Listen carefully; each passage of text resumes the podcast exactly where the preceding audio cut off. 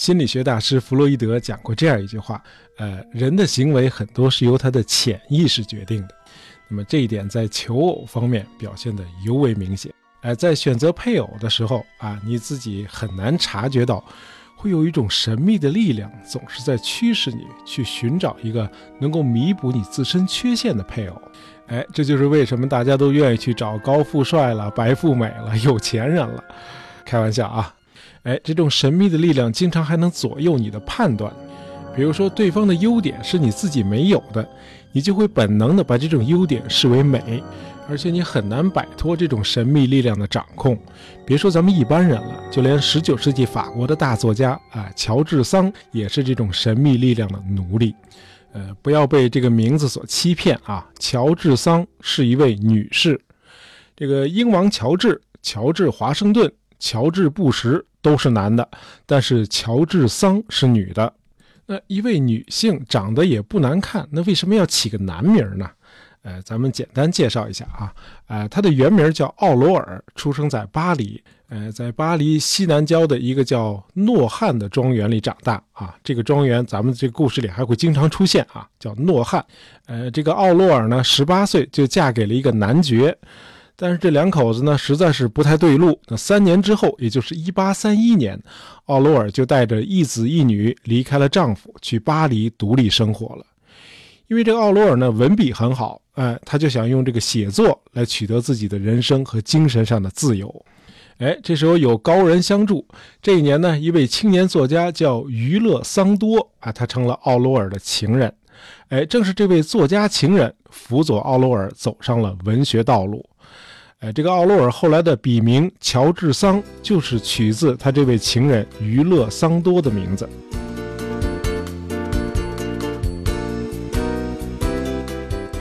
好，咱们刚才说了，这位叫乔治桑的女作家和咱们普通人一样，在择偶的时候也是被某种无法察觉的潜意识所左右。哎，就是渴望找到一个能够和自己互补的另一半。那么，在一八三六年，哎，他找到了。这年三十二岁的乔治桑遇到了比自己小六岁的肖邦，这个肖邦就是咱们今天这个故事的男主人公。哎，即便是没听过肖邦音乐的朋友，估计也应该听说过肖邦这个名字。他可能是历史上最伟大的钢琴作曲家，被誉为钢琴诗人，哎，是个莫扎特那样的音乐神童。二十一岁那年，这个肖邦呢就从老家波兰移居到了法国巴黎。那么，在肖邦来法国的前一年，也就是1830年，法国刚刚爆发了七月革命，推翻了那个波旁王朝。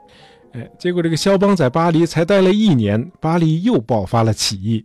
那这次呢，闹得非常大，死了八百多人。那个《悲惨世界》里再现的就是这场起义。那起义者呢，要求在法国建立一个共和国啊，推翻那个七月王朝。哎，这个肖邦虽然不是贵族体制中的人，但是他骨子里是个反对革命的保守派。他管这些起义者呢叫暴民，说他们破坏了社会的秩序和根基。哎，他的这个观点和他后来的女朋友乔治桑完全背道而驰。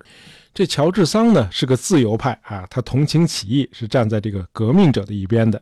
就是说，这个肖邦和乔治桑这一男一女在意识形态上其实是一对政敌。那么除此之外，两个人的性格更是有天壤之别。这个乔治桑在巴黎是以惊世骇俗闻名的，他不光以男性的笔名发表文学作品，他还公然的蔑视传统，崇尚自由的新生活。那么大哲学家笛卡尔曾经有句名言，叫“我思故我在”。啊，我思考，所以我存在。这乔治桑呢，把这句话改成了“我爱故我在”。哎，我恋爱，所以我活着。嘿，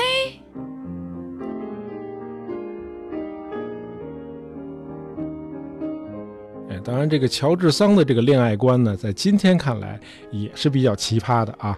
他一度曾经同时有四个情人，哎，比较乱。另外，这个乔治桑的做派呢，更是闻所未闻。他抽雪茄，喝烈性酒，用男人的方式骑马，经常穿长裤而不是长裙，哎，经常是一身男性的打扮，哎，相比之下，这个肖邦呢，更像一个弱不禁风的女孩子。What？这个肖邦行事非常的低调、敏感、内敛，啊，崇尚优雅的仪表和贵族式的气质，总是循规蹈矩啊，不敢越雷池一步。那么，一八三六年的时候，这个乔治桑呢，已经是驰名全欧的女作家了，在波兰也能够买到乔治桑的书。但是，这个肖邦似乎对乔治桑毫无兴趣。呃，在巴黎的一次聚会中，这个乔治桑呢，曾经邀请肖邦去他的那个诺汉庄园去做客，哎，这肖邦呢就婉言谢绝了。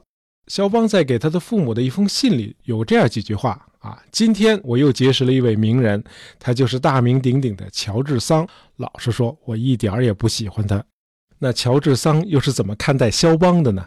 两人第一次见面的时候，这乔治桑呢就不可救药地坠入了爱河。哎，他发现这个比自己小六岁的波兰小伙子，目光深邃，面色苍白，一头栗色卷曲的长发，举止端庄优雅。乔治桑尤其喜欢看那个肖邦修长的手指在琴键上飞舞飘逸的样子。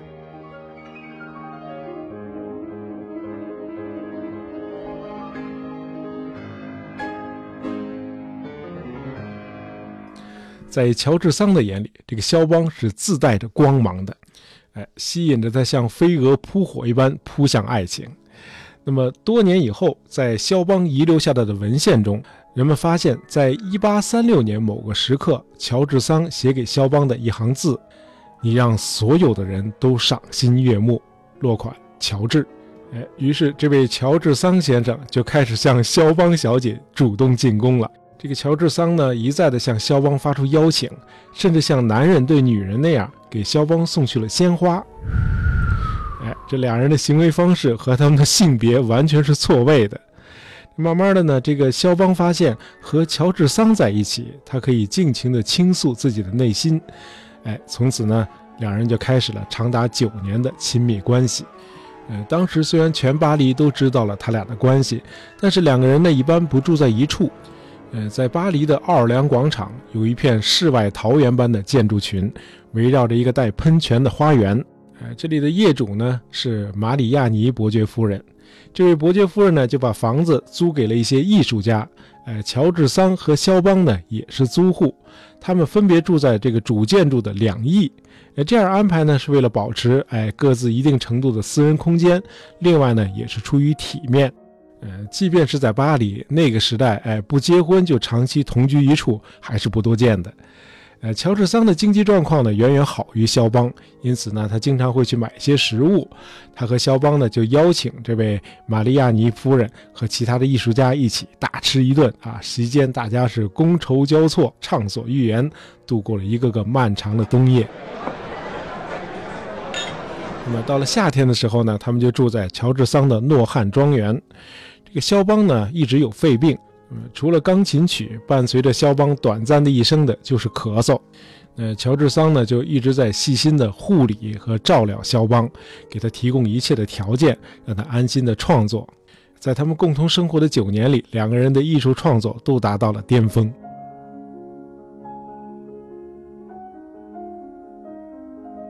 那么，在长期的共同生活中，这个爱情呢是会慢慢的消失的，人们对爱情的幻想呢也将随之烟消云散。这个时候，你会发现啊，理想的情人其实根本就不存在。于是呢，你就想把对方塑造成你心目中的那个理想情人的样子。呃，乔治桑呢比较强势，那么改变的一方呢就得是肖邦了。在恋爱的初期，连肖邦的缺点在乔治桑看来都是美的。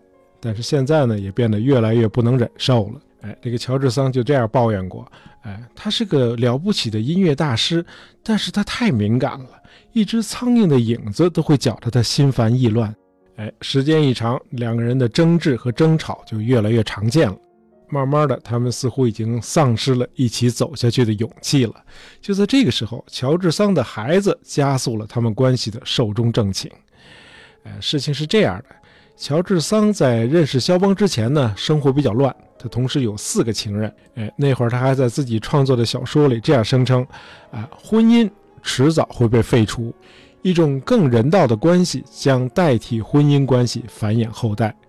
在这种关系里，一个男人和一个女人既可以生儿育女，又不互相束缚对方的自由。哎，这乔治桑呢，不光提出了这个理论，他自己也是这么实践的。以至于他的女儿索朗格出生的时候，没人知道谁是这孩子的父亲。等到肖邦进入这个家庭之后，哎，他觉得索朗格这个女孩子很可怜，就给了她很多的关爱。这索朗格呢，也把肖邦当做自己的亲生父亲。那么比起女儿来，这个乔治桑呢，更喜欢他的儿子毛利斯。哎，这儿子长大了之后呢，继承了他妈妈的花心，虽然已经订了婚了，但是却和一个远房的表妹又搞上了。咱们刚才说了，这个肖邦在思想上呢属于保守派，他是接受不了这种有悖道德的行为的，于是呢就把这个事情呢就告诉了乔治桑，这样呢家里就大闹了一场。这个儿子毛利斯就提出。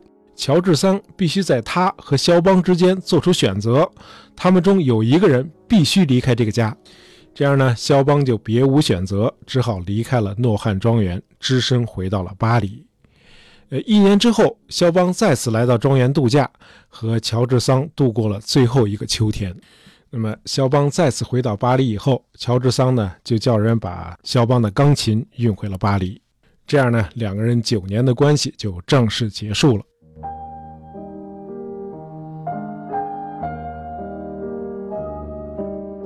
呃，据肖邦的好友钢琴大师李斯特回忆说，分手之后，这个肖邦经常满怀深情地回忆起他和乔治桑的共同生活，没有流露出丝毫的苦涩和懊悔，而且常常说着说着就泣不成声了。呃，咱们在前面说到的那位在巴黎租房给乔治桑和肖邦的哎那位业主玛利亚尼夫人，后来也知道了他们分手的消息。呃，后来这位玛利亚尼夫人和乔治桑一直保持着通信联系。呃，一八四九年十月十七日夜里，玛利亚尼夫人突然被一阵激烈的敲门声惊醒。她打开门一看，是乔治桑的女儿索朗格。呃，这时候索朗格已经长大成人，并且嫁给了巴黎的一位雕塑师。那么，一脸悲伤的这个索朗格呢，就告诉玛利亚尼夫人。几个小时以前，肖邦去世了。那么去世的时候，索朗格就在肖邦的病榻前。那么索朗格呢，急切地想把这个噩耗告诉他的母亲乔治桑，但是他不知道乔治桑在哪儿。呃，玛利亚尼夫人呢也不知道，于是呢就只好给诺汉庄园写了封信。结果他们等来的呢，不是急匆匆地赶来的乔治桑，而是乔治桑的一封回信。呃，乔治桑在信中是这样说的：他不能来巴黎。因为他不相信肖邦已经去世了这个消息，肖邦每次肺病发作后都会迅速恢复过来，这次也不会有事儿的。哎，乔治桑的这个托词实在是不怎么样啊，有失他大作家的水准。那么到了十月三十日，肖邦的葬礼在巴黎的 Madeline 教堂举行，有四千多各界名流参加了葬礼啊，快赶上国葬了。那么这四千多人中，唯一没有肖邦生前深爱的乔治桑。那么这一年呢，是两人分手后的第三年。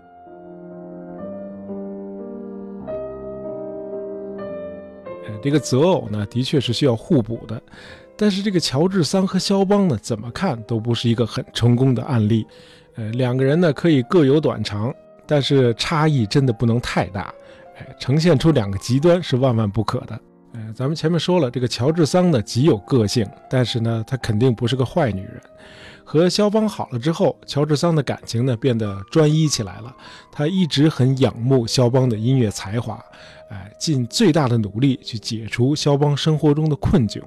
哎，他这个人很有活力。那除了写作呢，在这个诺汉庄园还经常下地干农活。呃，相反，这个肖邦呢，某种意义上说是个脱离尘世的艺术家。哎，就像他的音乐作品一样，他总是沉浸在呃自己创造的那个虚无缥缈的梦幻世界里。哎，就是说他们俩正好呈现出两个极端。那么这样的格局呢，要求双方做出的妥协就太大了。好，简单说两句他们俩的历史地位。啊，这俩人都为人类留下了珍贵的文化遗产。呃，这乔治桑呢，可以说是仅次于雨果，法国最伟大的浪漫主义作家。他一生呢写了二百四十四部作品，哎，可谓著作等身。那么他写的书信也被称作是文学史上最优美的通信。那为了纪念这位伟大的女作家诞辰二百周年，二零零四年被法国政府命名为乔治桑年。哎，肖邦就更不用说了啊，虽然英年早逝，三十九岁就去世了。但他也是一位多产的艺术家。肖邦的作品全都是跨时代的经典，受到历代钢琴大师的推崇。呃，你形容一个精品，要么说它时尚，要么说它经典，但是很难把这俩词儿放在一句话里头。那肖邦呢，给了你一个例外，他的音乐既经典又时尚。好，咱们今天讲了肖邦和乔治桑的故事。呃，喜欢大爷杂货铺的朋友，不要忘了订阅我们的专辑，这样就不会错过我们的新节目了。感谢大家收听，咱们下期再见。